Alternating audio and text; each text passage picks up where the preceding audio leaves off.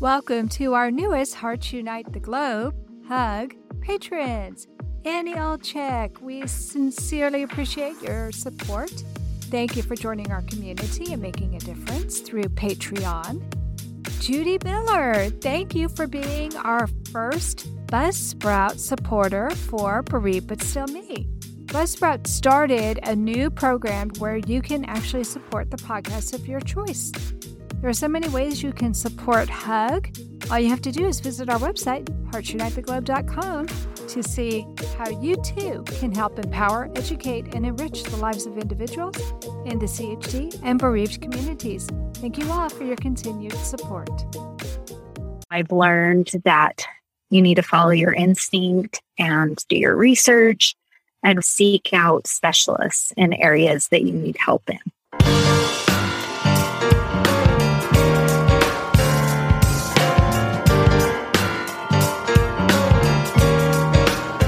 What is a vascular ring? How can a person have a heart defect that is actually outside the heart? Who is Carly Valentine, and why should you buy her book for your heart warrior? Welcome to Heart to Heart with Anna. I am Anna Jaworski and the mother of an adult with a critical congenital heart defect. My child is 27 years old, my inspiration, and the reason I am the host of your program. Today's show is Mom trusting her gut and finding an expert from afar. And our guest is Carly Valentine. We'll start today's program by learning a bit about Carly and her immediate family in segment one. In the second segment, we'll talk about the themes she discusses in her writing. And in the final segment, we'll learn more about the books that she has written and where to find them. And we'll also get a sneak peek at some other books that she's hoping to write soon. Carly Valentine lives with her husband and their two sons, Finnegan and Lachlan, in Ogden, Utah. Finnegan was born with a heart defect, which contributed to other medical challenges.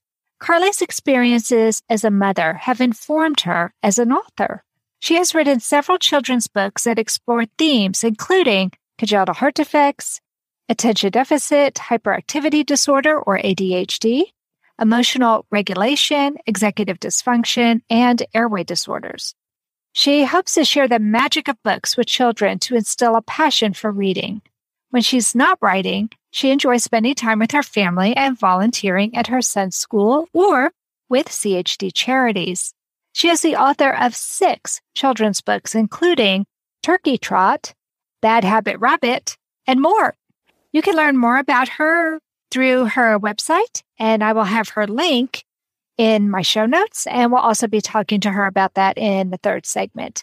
Make sure you follow her on Facebook, though. This is super easy. Just look for Carly Valentine Author and spell Carly, C A R L I, Valentine Author, and then you can learn more about her on Facebook. Welcome to Heart to Heart with Anna Carly. Thank you, Anna. I'm so excited to be here. I'm so excited to talk to another heart mom. It always makes my day when I get a chance to meet somebody else who has a heart warrior just like I do. Yes, I'm so happy I can share this time with you. Let's start by talking about Finnegan. When did you discover that he had a heart defect? Well, my story is a little bit different than most other heart moms that I've come across. We actually didn't find out that my son had a heart defect until he was around 18 months of age. And I kind of always felt like something might be a little bit off with him medically ever since he was born. I just had this gut instinct. But he was my first child. So I kind of just reassured myself that it was just new mom jitters and everything was okay. But as time progressed, he started to have some difficulties breathing and also trouble swallowing and eating. And he actually got to the point around 18 months where he just could not keep foods down. He was projectile vomiting. He had presented like he had constant croup symptoms oh. and he was very ill.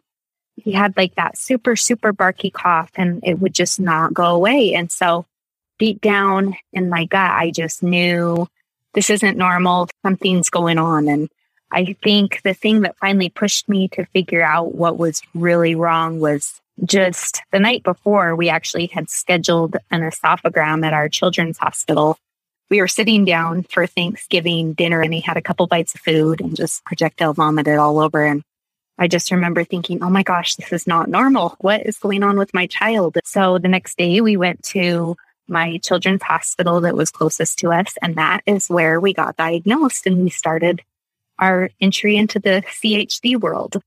Wow. So here you go in thinking something's not right. My kid isn't able to keep anything down. And then you discover it's not like he has a stomach problem. He has a heart defect. That must have been shocking for you. It was very shocking. We thought maybe that he had gotten into something and eaten something and it was mm-hmm. blocking his esophagus and right. making it hard for him to swallow. The person doing the esophagram said sometimes kids will get a coin, you know, find one on the floor or something and swallow it. or a it. Lego or yeah, yeah a and battery, that can block, stuff cause like a blockage. Mm-hmm. And as we were walking the halls, I was still kind of in denial, even though I had a sure. gut instinct. But I remember looking at all the pictures on the walls from all the little kids that were inpatient that had drawn all these cute little stick figure drawings and thinking, oh, we're so blessed. My son's having issues, but we're not at the children's hospital all the time with serious medical problems. And yes. little did I know, oh like My literally, gosh. we were going to walk in a room and everything was going to kind of come tumbling down. So right. that was Your a big shock changed. for my family. Yeah, sure, your whole world did. changes when you get that diagnosis. So I'm sure you were in shock. I'm sure it was terrifying. It was for sure. And after we met with the person doing the esophagram, we actually called our pediatrician. It wasn't an exact diagnosis at that point, it was a speculation because they needed to do further testing to verify that that's what it sure. was. But mm-hmm. when speaking with my pediatrician, he was just basically reassuring me that this is probably not what they think. I've never had a child with this type of heart defect in all my years of being a pediatrician. And come to find out, it was exactly what that person reading the esophagram thought. The radiologist was 100% correct. Wow. I've never and even heard of an esophagram. What I'm guessing is, so especially since you just said radiologist, where they maybe insert dye in your baby's esophagus? So they lay them down on like a board basically to keep them straight because they have to have a good view of their swallow. Mm-hmm. And then they feed them, I don't know exactly what's in it, but some kind of liquid to basically be able to see everything go down and watch it go down, almost like a swallow study, but it looks, I guess, at more areas that are more, more related to like yours. Yeah, more mm-hmm. structures, basically. Exactly. And you lay down to do it for some reason. And so is it Just, like that bariatric stuff that you have to drink so that it glows yeah. when they, oh my yeah, kind of like a barium. Barium. Liquid. Okay. Yeah. Oh my goodness. And this was a kid who didn't keep stuff down. Did he vomit on the yes. radiologist? To be honest, I don't remember all that because I was so nervous and mm-hmm. I was mm-hmm. watching for the radiologist and everybody in the room. Like, what are they saying? What are they seeing? Because you can sure. kind of just tell. I mean, you just pick oh, yeah. up on, uh oh, they're seeing something really weird. What are they catching? You know? Mm-hmm. I mean, it was pretty traumatic. They pretty much have to belt them on a board so that they stay oh. still and don't move so they can get yeah. a good picture. So, mm-hmm. for a mm-hmm. little kid, that's a, a pretty and they're awake scary. They don't even knock them yeah. out. They're awake. Exactly. Just because it's like, what the heck are they doing? You know, and it's a ah. scary environment too. But you were allowed to be in the room with him. So that was good. Yes. Yes. For and, sure. They were very nice and comforting through that whole thing. It was just one of those things where you're just blindsided. it sounds like he has a very complicated heart defect it's amazing that they found out that he has something by looking in his throat. Usually, when you're thinking about mm-hmm. the heart, you're not thinking about the esophagus. So, can you tell us a little bit more about what his actual diagnosis was and what it looks like? Yeah. So, he has a vascular ring, and his type of vascular ring is a right aortic arch with an aberrant left subclavian artery and a Kommerell diverticulum. And it's kind of a different type of heart defect because it doesn't affect his function of his heart. Mm-hmm. It's mostly affecting the structure and everything anatomically around it. And the reason they were able to diagnose by looking down his throat is because the part of his aorta was wrapping around his esophagus. So his esophagus was just super narrow and pinched off. And it, it's really crazy when you see the imaging of what his looked like and you compare it to a normal child and you think, oh my goodness, no wonder he couldn't swallow because yeah. he had that part of his aorta blocking everything off. You know, it's a little bit different and tricky to explain to people just because it's not your typical type of heart defect and it affected so many other anatomical structures. Right. So when you think about the aorta, most of us, like me, you might hear about a coarctation of the aorta or something like that. The aorta is really super important since that's the vessel that sends blood to the entire body. So to think of it actually wrapping around someplace where it's not supposed to be is really hard to envision. But even harder for me right now is thinking, okay, how are they going to unwrap it around that esophagus? What did they do? Yeah, so basic vascular ring surgeries are actually not very complicated procedures. They usually just clip the ring and then pin it back. However, as soon as my son was diagnosed, I jumped in a lot of different groups with that specific defect mm-hmm. because I wanted to be as knowledgeable as I could so that I could best help him. And I started reading medical journal upon medical journal upon medical journal and found out that a lot of people, when they do fix a vascular ring this way, scar tissue can grow back. That spot that he had that was called a Kommerell diverticulum is actually like an aneurysm and mm-hmm. it can grow and it can eventually rupture and it can cause a lot of issues pushing on the esophagus and the trachea if it's not repaired as well. So his first surgery, we actually did just go to our local children's hospital and had a basic vascular ring repair because the local cardiothoracic surgeon reassured us that that's pretty much standard procedure and that's all he would recommend us doing. And not having entered any kind of crazy medical world prior to this, we just kind of trusted all that 100%. And I think he was a really good cardiothoracic surgeon. He just didn't do a lot of vascular rings. And upon research, like I had mentioned, when my son continued to have issues after his first surgery, I realized that we were going to need to figure out something else to help him because not long after he had his surgery, every single problem we were having prior returned. And I don't know that it ever even disappeared for the most part, to be honest. So it was just kind of a long journey that we went through the whole heart surgery thing with expectations of he's going to have his heart surgery and everything's going to go normal. Even though that's very unrealistic, that's kind of as a parent what you're hoping for you know yes. you're going to have your child fixed and right i was hoping my son was going to be able to eat good and that he would breathe well and everything would just be fine especially where they said his defect didn't mess with anything function wise with his heart so i thought we're going to be fine he's going to get it fixed and everything will be back to normal but it just wasn't so that's when we actually sought out a whole different surgeon across the country from us and he was actually the author of a lot of medical journals that I had read with vascular rings. And I was sitting in college one night and my head was just swimming with worry about my son and what I was going to do to help him. And I was reading a medical journal and came across this specific surgeon's email address. And I wrote him an email begging him for help. And he responded like within an hour, miraculously. Wow. Wow. And that was the start of us going across the country to see a more experienced cardiothoracic surgeon with this type of defect.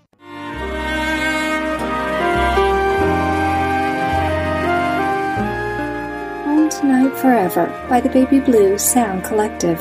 I think what I love so much about this CD is that some of the songs were inspired by the patients. Many listeners will understand many of the different songs and what they've been inspired by. Our new album will be available on iTunes, Amazon.com, Spotify. I love the fact that the proceeds from this CD are actually going to help those with congenital heart defects. Enjoy the music. Home Tonight Forever.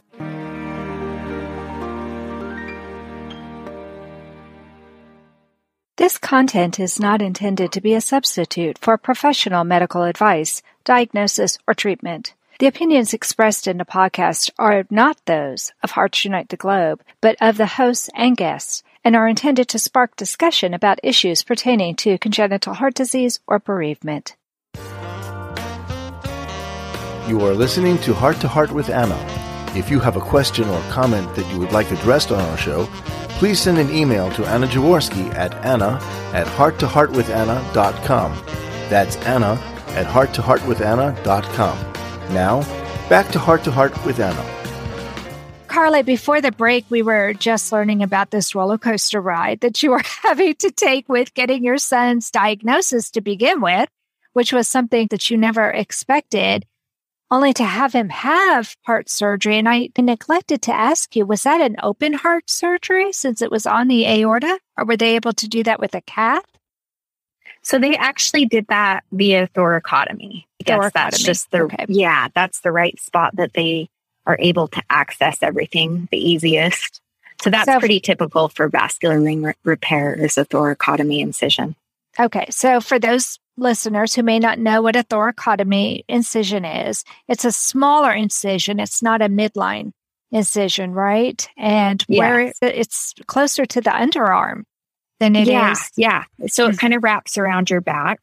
And it, even though it's a smaller incision, they say it's really, really painful because it's right by your lungs. Yeah. And it's just a really sore type of incision to heal from, I guess. And you have Aww. to be careful you don't pick them up under their arms and that right. kind of thing because that pulls on that muscle. So. Ooh. Okay, so as if it's not bad enough that he's having this surgery, he had it and didn't seem any better.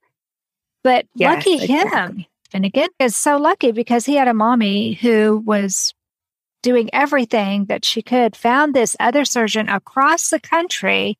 And tell us what happened after you received the email from him. Well, I was shocked, to be mm-hmm. honest, because just trying to communicate with in state surgeons and doctors was way more difficult than that. So I kind of took it as a blessing that mm-hmm. I reached out to this surgeon that I had read so much about. I mean, he was the author of so many medical journals that I had read. And I just was kind of in shock, like, oh my gosh, he wrote me right back. To be honest, I didn't even expect a response. I thought it sure. was going to kind of be just an empty road. Yeah, but so you had was, to try. Yes, but I thought I'm going to try. I'm going to get it all written down. And, you know, writing is healing. So sometimes if mm-hmm. I get my worries out, it's like, oh, I feel a little better now. It right. just kind of lets them leave your body. So in a way, I was kind of doing that too. And it worked out even better because he did respond and he did get right back to me. And we just went from there and ordered all the testing that he needed done to look at my son and evaluate whether or not he thought an additional surgery would be helpful and help resolve some of my son's residual symptoms. And after all the testing was sent over to him and we gathered all his medical files to give to that new surgeon across the country, he did a phone appointment basically with us and we got his surgery scheduled because we felt good about the surgeon and basically what he talked about with us. And it was a pretty long surgery as far as being away from home. You got to stay after your child has surgery. You need to stay in that area for quite some time to make sure that they're healing well and everything, and they can't travel right after. So we ended up staying at a Ronald McDonald house close to that children's hospital for about a month while we were going through my son's surgery. And that was a really good experience to be able to stay someplace and not have to foot this enormous bill for taking your right. child yeah. across the country like that. Now, did you have family in this other location or anybody to help no. you? Nope. Wow. Luckily, I had insurance that mm-hmm. covered out of state providers well as long as they were in network. And this surgeon happened to be in network. So I lucked out there. Yeah. But without Ronald McDonald House, it would have been very, very difficult because staying anywhere for a month is hard. I didn't hardly leave my son's side. I think my husband finally kicked me out to shower a couple times. but I pretty much stayed in the room the entire time. But I mean, it's very hard for two parents to be able to sleep in a small hospital room. And oh, yeah. And your husband Ronald was McDonald able to be there would- the entire time? he was, he didn't know how much time he would end up taking off, but Mhm. I think he just knew that I needed him and my son needed him. And luckily, his work was very flexible and let him take off that time to make sure everything was okay after that. We had a lot of family members that stepped up and watched our dog. And um, we had grandparents come and visit at the place we had my son's second surgery. So we had a lot of really good support, even though nobody lived there that we knew family wise. Wow. Okay. So this is quite a journey. So now you've traveled across the country. I am assuming from what you've said, so let me know if I'm wrong, but I'm assuming that once you reached out to this other surgeon and he started ordering these other tests, that the original set of doctors that you worked with were open to him consulting and then doing the second surgery. Is that right? That they were able to work cooperatively with one another? Well, to be honest, I- don't know. I didn't I didn't 100% get that feeling from the first surgeon. To be 100% candid, when I reached out to the surgeon that did the initial first surgery, when my son had residual problems, and I asked him specifically, Do you think it's possible that maybe he had scar tissue reform or something happened with his repair to make it so that it didn't work as it should have. And he just told me that that would be unheard of. Like, no. Mm. And it was very frustrating because I'm like, well, something's going on. Yeah. And it was stressful because Sure. he basically said, well, this is now not a heart issue anymore. We ended up seeing an aerodigestive team Mhm. and they looked into my son a little bit more in depth and did the triple scope where a pulmonologist, an ENT, and a GI doctor all worked together on looking at my son and diagnosing basically Oh, what's going on internally.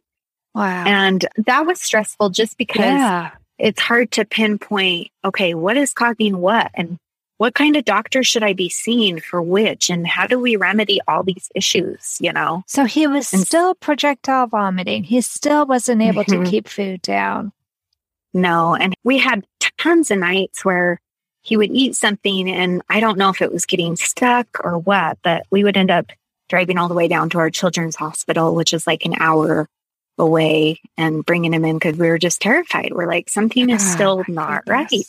Right. And it's just heartbreaking to see that fear yeah. in your child's eyes, you know, simple things like eating and breathing. And right. it's like, oh my gosh, you take those things for granted I all know. the time. Exactly. Okay. So even though the one surgeon passed you off to this whole new team, it sounds like nobody really wanted to take responsibility for what was going on. Yeah. I mean, I think that there was one of the specialists within that aerodigestive team really cheered me on to basically seeking someone out out of state. Mhm. And my son's pediatrician was amazing too. She was really, really supportive.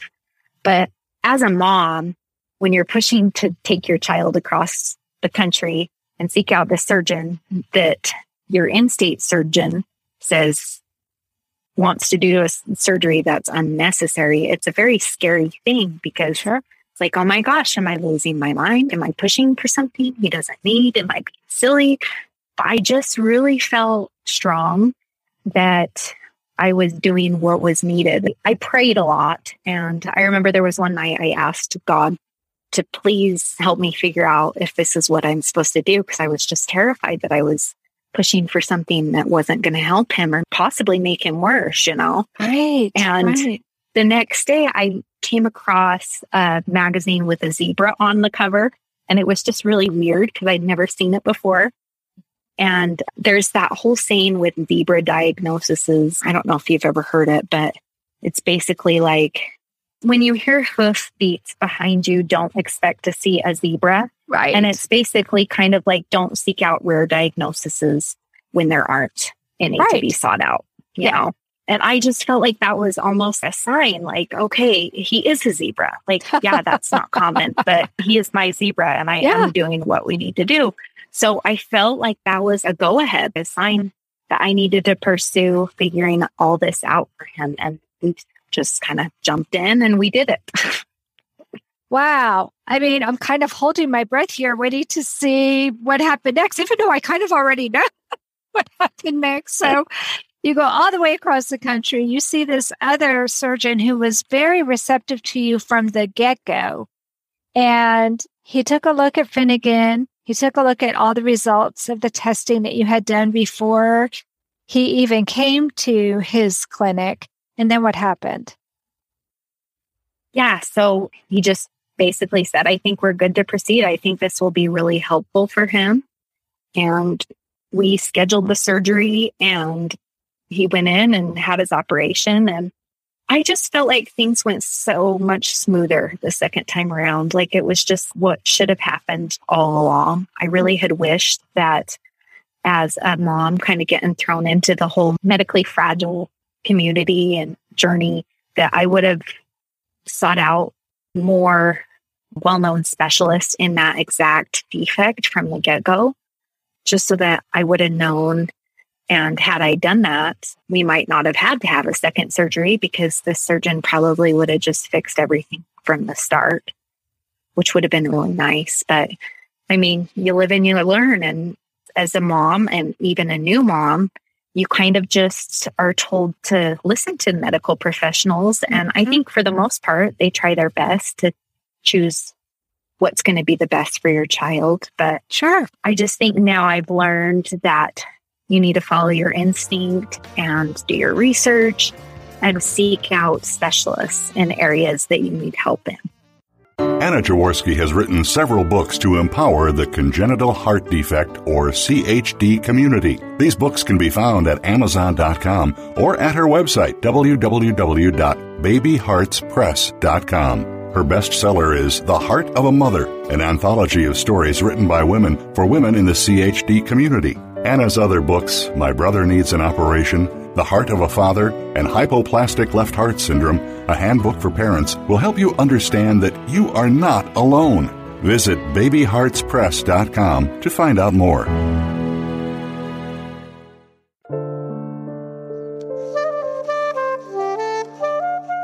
Heart to Heart with Anna is a presentation of Hearts Unite the Globe and is part of the Hug Podcast Network. Hearts Unite the Globe is a nonprofit organization devoted to providing resources to the congenital heart defect community to uplift, empower, and enrich the lives of our community members.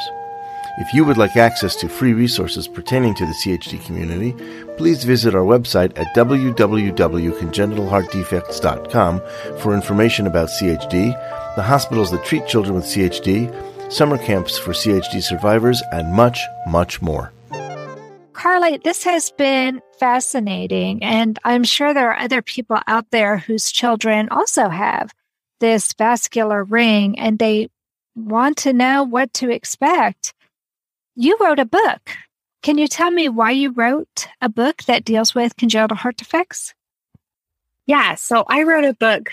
It's called Extra Special Heart, and it's a children's book, it's a picture book, and it just basically talks to kids with heart defects about how even though their hearts were built differently, they have amazing things that they offer the world. I've met so many amazing families with in the heart defect community.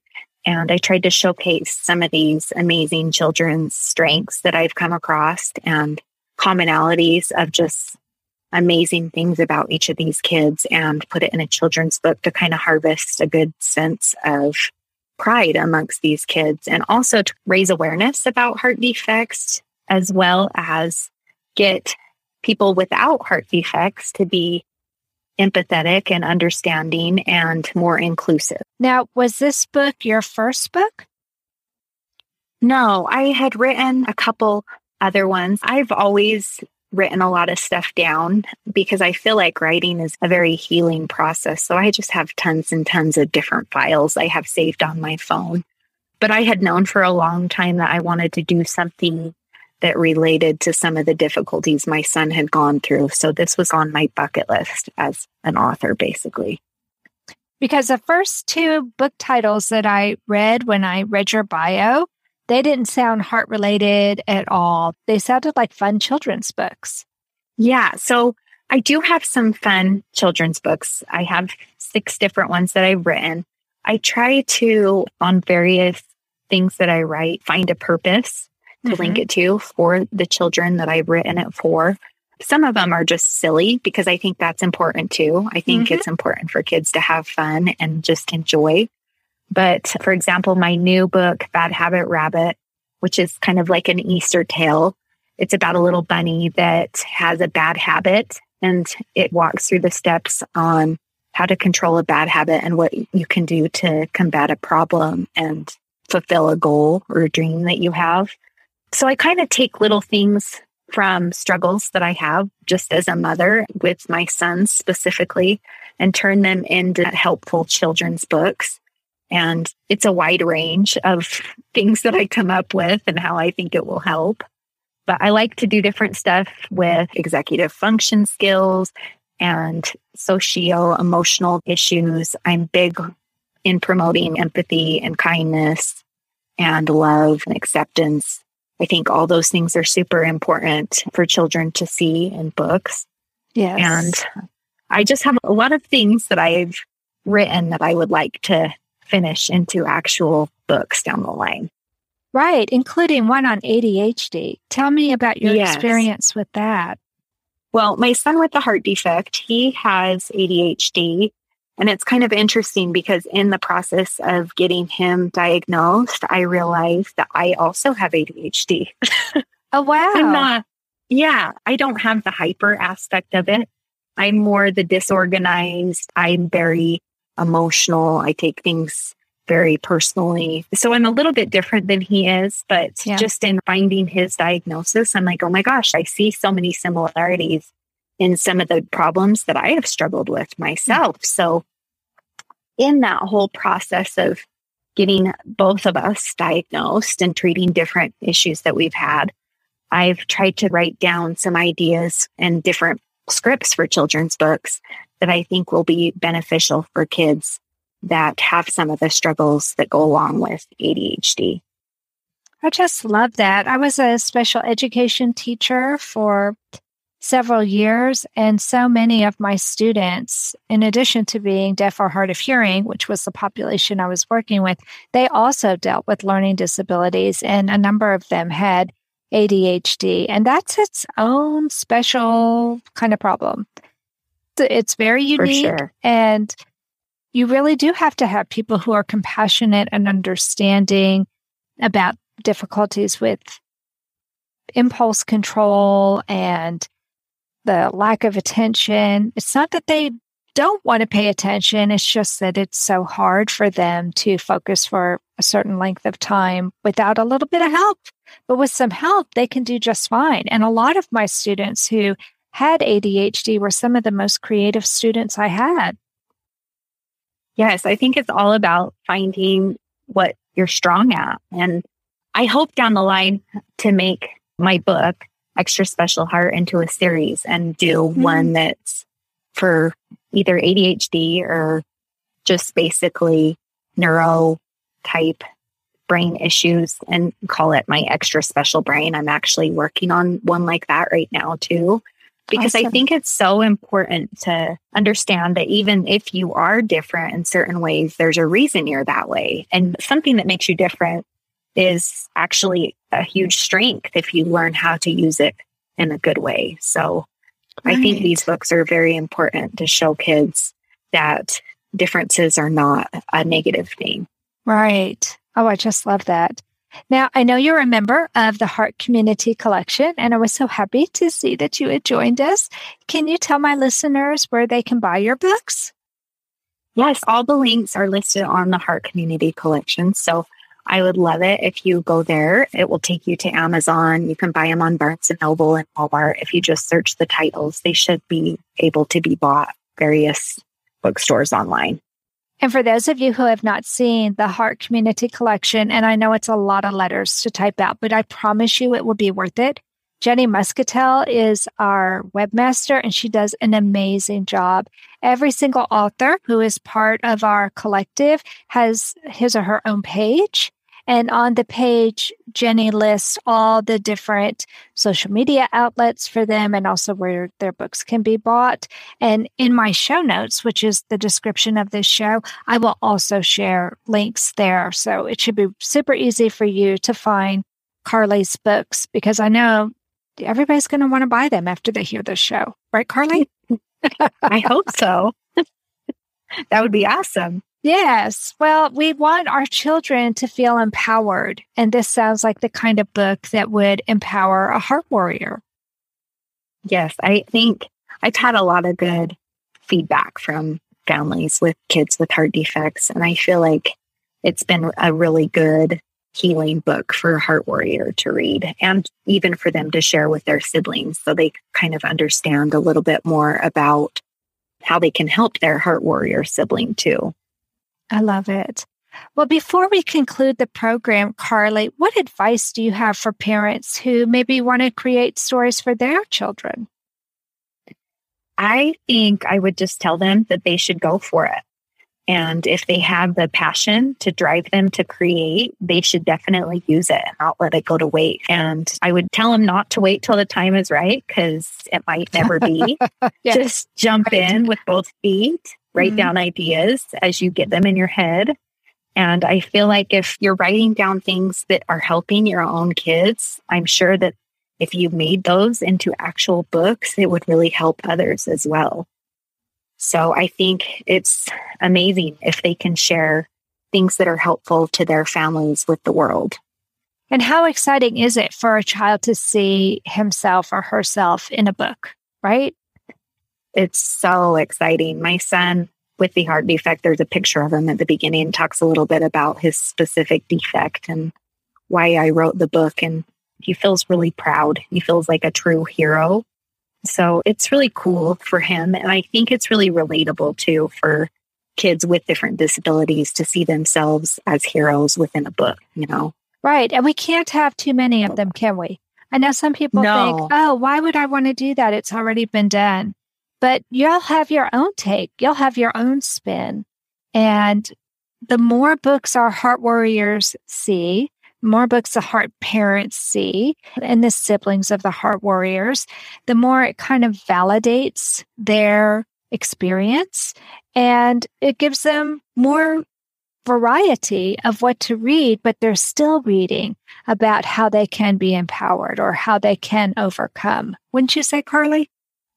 Yes, definitely. I think you relate to different books so much differently. So mm-hmm. your book might be the missing piece for somebody out there, which is a really cool thing to think about. Yeah. And sometimes people have to see something multiple times in a variety of ways before they finally have that aha moment. Yes, for sure. I agree completely. Carly, this has been such a delightful program. Thank you so much for coming on the show today. Thank you so much for having me. It's been a wonderful experience to meet oh, with you, I'm Anna. so happy to hear you say that. That's wonderful. Well, friends, that does conclude this episode of Heart to Heart with Anna. Thanks for listening today. Please come back next week on Tuesday at noon, or really anytime. It's a podcast. There are over 300 episodes available. Until then, please visit us at heartsunitetheglobe.org. And remember, my friends, you are not alone. Thank you again for joining us this week. We hope you have become inspired and empowered to become an advocate for the congenital heart community. Heart to Heart with Anna with your host, Anna Jaworski, can be heard at any time wherever you get your podcasts. A new episode is released every Tuesday from noon Eastern Time.